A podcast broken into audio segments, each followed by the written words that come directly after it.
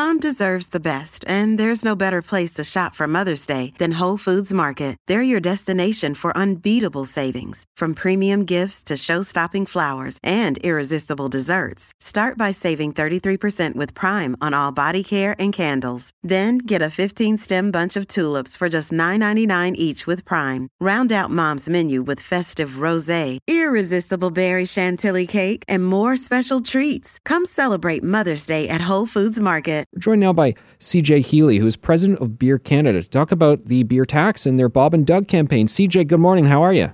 Good morning, Anthony. I'm doing great.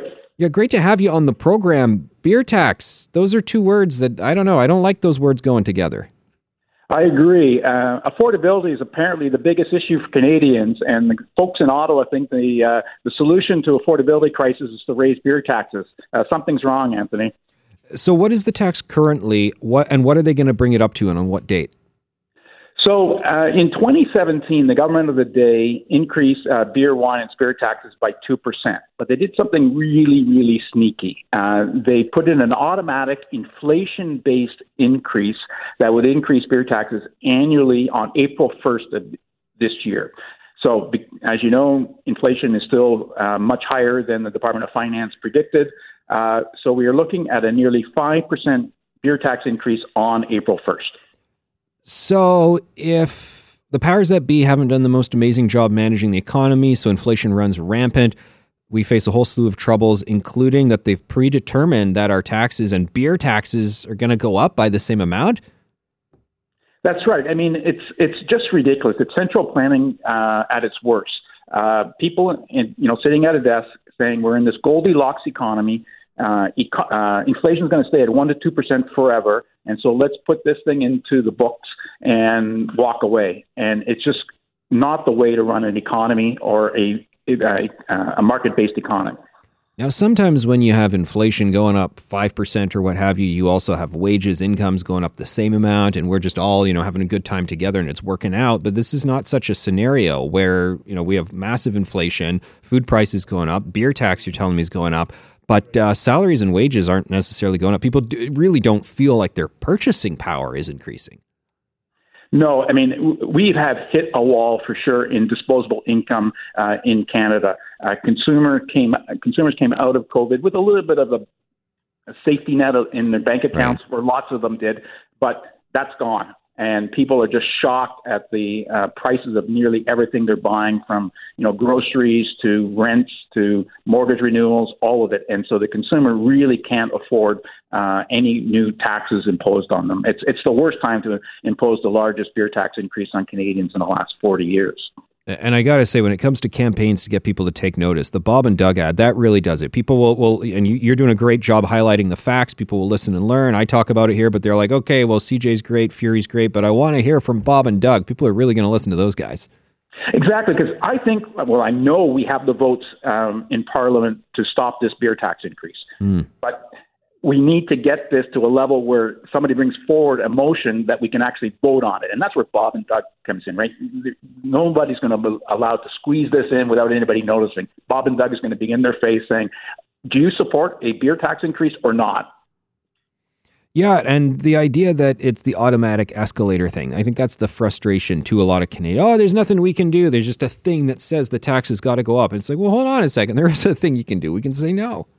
Absolutely, right. For the first one hundred fifty years of democracy in Canada, uh, ministers of finance went to Parliament if they wanted to change tax rates. This is crazy that it's done uh, through the back door, almost uh, automatic increase. But there is a voice there, right? So we have a site called here for beer dot c a. Consumer can go there, uh, talk to Bob and Doug, uh, listen to Bob and Doug's new ads, new one every week.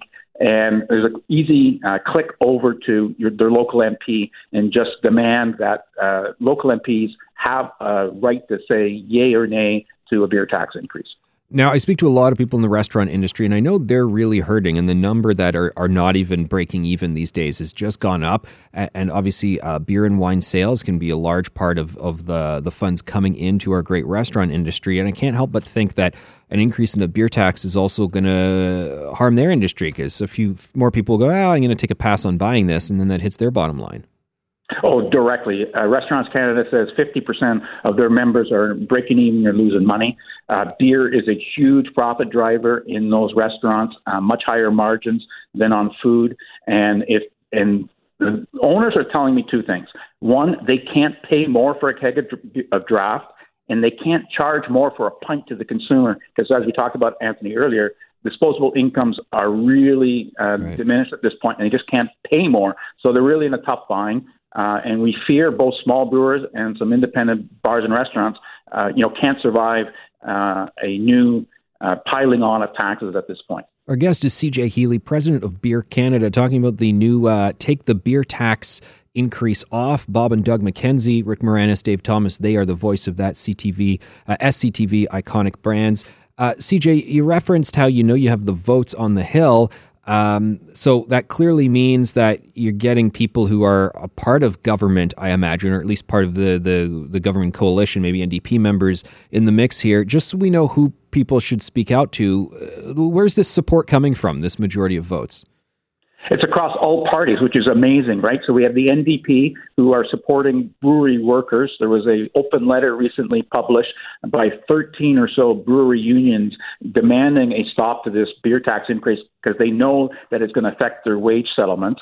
Uh, we have these bars and restaurants who, uh, you know, need to have a little bit of a breathing uh, space, and we have brewers. So uh, N D P, Conservatives, and Liberal M Ps, and Green, the Green Party as well, and the Bloc, all support, or the majority of those members all support a uh, at least a freeze or a cap on beer taxes.